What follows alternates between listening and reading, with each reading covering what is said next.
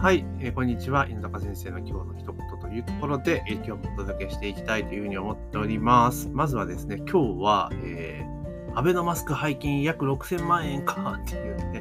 もうどうでもいいような報道が最近なされているので、まあ、それについてですね、ちょっとお話をしていきたいというふうに思っております。よろしくお願いします。まずはですね、番組の購読、アップで聞いてくださっている方は購読、えー、その他のメディアで聞いてくださっている方はフォローをね、忘れずにお願いしますというところで、まあ、最近またね、話題に上がってきたアベノマスクというところで、背金6000万円かというところで、で、まあ、記事のちょっと冒頭読ませていただきますと、8000万枚以上が在庫になったままの、いわゆるアベノマスクについて厚生労働省は、えー、今年度末までに施設や自治体、希望、個人などの希望者へ配布した上で残りを廃棄する方向で調整していることが分かりました。え、昨年、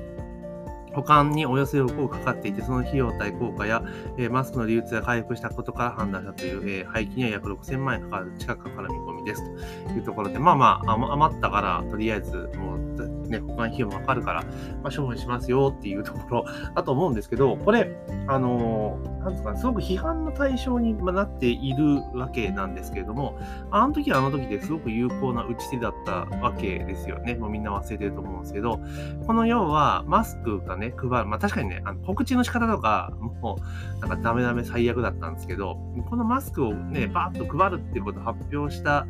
がゆえにですね、あのマスク転売が落ち着いたっていう現実があるわけなんですよね。え転売が一気にこう在庫を吐き出すような形になって、お在庫が落ち着いたっていうのがあったわけですよ。だから、これね、マスクを配るってことしなかったら、ずっとマスク不足の状態がずっとずっと続いてた、えー、長引いた可能性が非常にあ高かったわけですよね。でそれをこのね、マスク、まあ、いろいろ賛否はありましたけど、そのマスクを配ったことによって、それが早期に改善できたっていうことで、まあ、ある意味すごい役割があったのかなと。あと、あの、不織布のマスク使えない人も当然いるじゃないですか、肌の問題とかで。まあ、そういう人に関してはね、布マスクとかっていうのがいいわけですから、まあ、これ非常に効果があった施策であったのが事実なんですよね。なんだけど、まあ、余っちゃったものはね、もう仕方がないからっていうところがあるんですけど、ただこれってその、なんかね、末までに、えー、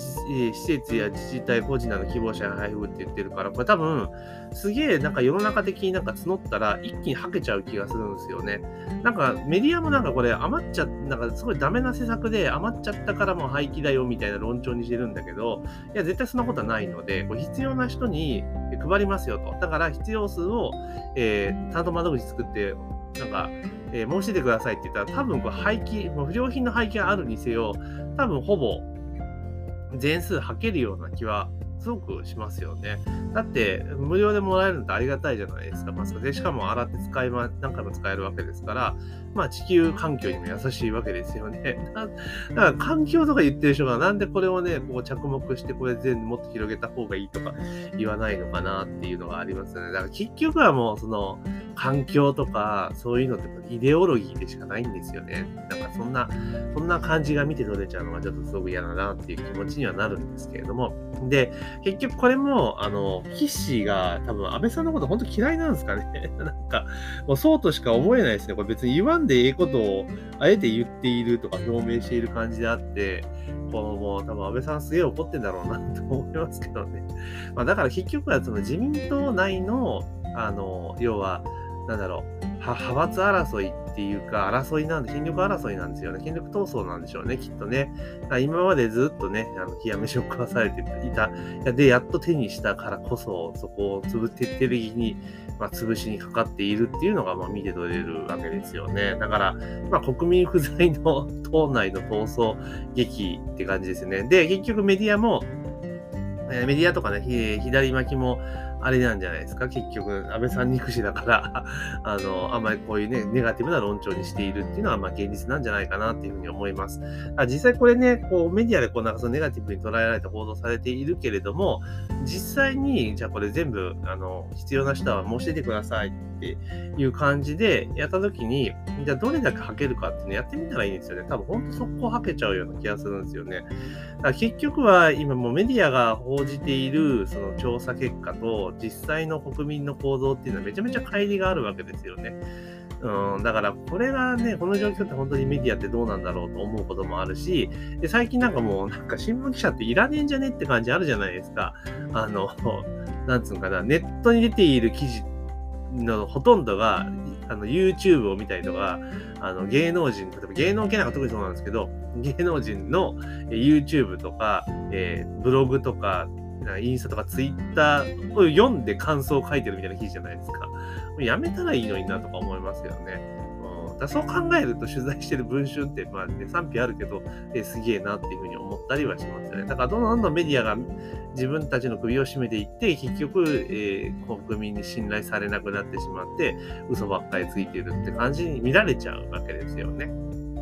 まあ全部が全部とは言わないけれども。だけどそうなってきて、じゃあネットにある情報が正しいっていう錯覚をしてしまうと、またこれも具合が非常に悪くなってしまうので、結局は、あの複数の情報に触れて自分で判断するっていう目をやっぱり養っていかないと厳しいですよね。で、これでだって、あれじゃないですか、ネットの方が正しいとかね、マスコミは嘘しか言わないとかっていうことが、えー、なんか浸透し、変に浸透しちゃうと、まあ、ネットの情報にを鵜呑みにしちゃう人が増えちゃうわけじゃないですか。えー、そうするとね、諸外国にやられたい放題やられちゃうわけですよね、結局は。情報コントロールされちゃうわけですよ。だからやっぱり、その情報に対、情報を複数見て、それを見比べて自分で判断するっていうことを、そういうスキルをやっぱ磨いていかないと結構危険ですよね。うん。だって、例えばね、某新聞とかもね、あの、大陸側の、えー、独裁政党にね、あの、いろいろ多分コントロールされていって、いろんな、えー、プロパガンダに手を貸している感があるじゃないですか。で、そうなってきた時に、あ、なんでそれおかしいじゃねえかと思う人はほとんどだと思うんですよ。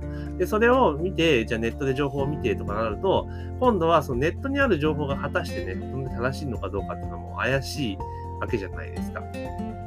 ね、なってきた時に、じゃあそれを信じてしまったら、もう相手側の思うツボじゃないのっていうところですよね。だから、何らかの情報がね、あって、こうなんか話題が上がった時って、じゃあそれをの真偽はどうなのかってことをやっぱ考えなきゃいけないと思うし、できればその元のソース、情報、どこから情報出てるのかっていうところを、やっぱしっかりとね、見ていかないと。で、例えばその行政関係の情報だったら、行政の各省庁が発表している情報は事実なわけじゃないですか。一時情報ですからね。だけど、あの、政府関係者によるととかあるじゃないですか。あれって、ある意味二次情報だから、意外に当てにならんかったりするわけですよね。アドバルーン上げてとかしてるわけですから。まあだからそういったことを考えると、情報に触れる姿勢とか、え捉え方、対処の仕方っていうのはもうちょっともうちょっともっともっとね、本当国民一人一人が磨いていかないと、スキルを上げていかないと、本当にやばいことになっちゃうんじゃないかなっていうふうに思います。年寄りはテレビしか見ないし、ネットしか見ないから、えー、テレビでコントロールする。で、若者は結局テレビ見ずにネットを見るからネットでコントロールするってことになっちゃうと、やっぱ良くないので、まあ、それぞれの情報を鵜呑みにせず、自分がそれぞれ考えて判断をする。だから、その、与え、与えられた情報をもとに判断する、自分の行動を判断するってそれは個人の自由なので、とにかくその一方の一つのソースだけをもとにね、やるっていうのは良くない。あとはその自分の判断を他人に押し付けるってことを、えやめたらいいのになと。やっぱり日本で同調圧力どこまで行っても強いので、まあ、そういうところをやっぱりね、改善していかなきゃいけないんじゃないかなというふうに思ったりしました。というところでマスクは全然関係ない話だったんですけど、でもこれ本当に配ったらいいなと必要としているところに、えー、在庫でね、6000、6億かかってね、年間保管料。ね、まあこれ廃棄するので10%費用かかるとも、その別にそんなに妥当なラインだと思うので、まあ極力これ無料で配るっていう、ね、それじゃったら無理になっちゃいますから、だから必要なところに配るってことを、えー、やっていったらいいんじゃないかなというふうに思います。それこそね、外国で必要としているところにね、えー、配布するっていうのも全然ありだと思うので、まあ、8000万まで足らないのかな。まあ、なので国内の必要としている人に届けるっていうことをやるといいなと私は思いました。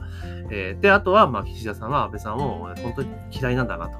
徹底的に潰したいんだなっていうのが、まあ、垣間見える、まあ、一幕だったなというところでございます。というところで今日はですね、安倍のマスク配金約6000万円かというね、えー、まあ、どうでもいい記事が ありましたので、まあ、それについてですね、ちょっとお話をさせていただきました。ぜひね、番組の購読もしくはフォローを忘れずにお願いします。というところで、本日の配信は以上とさせていただきます。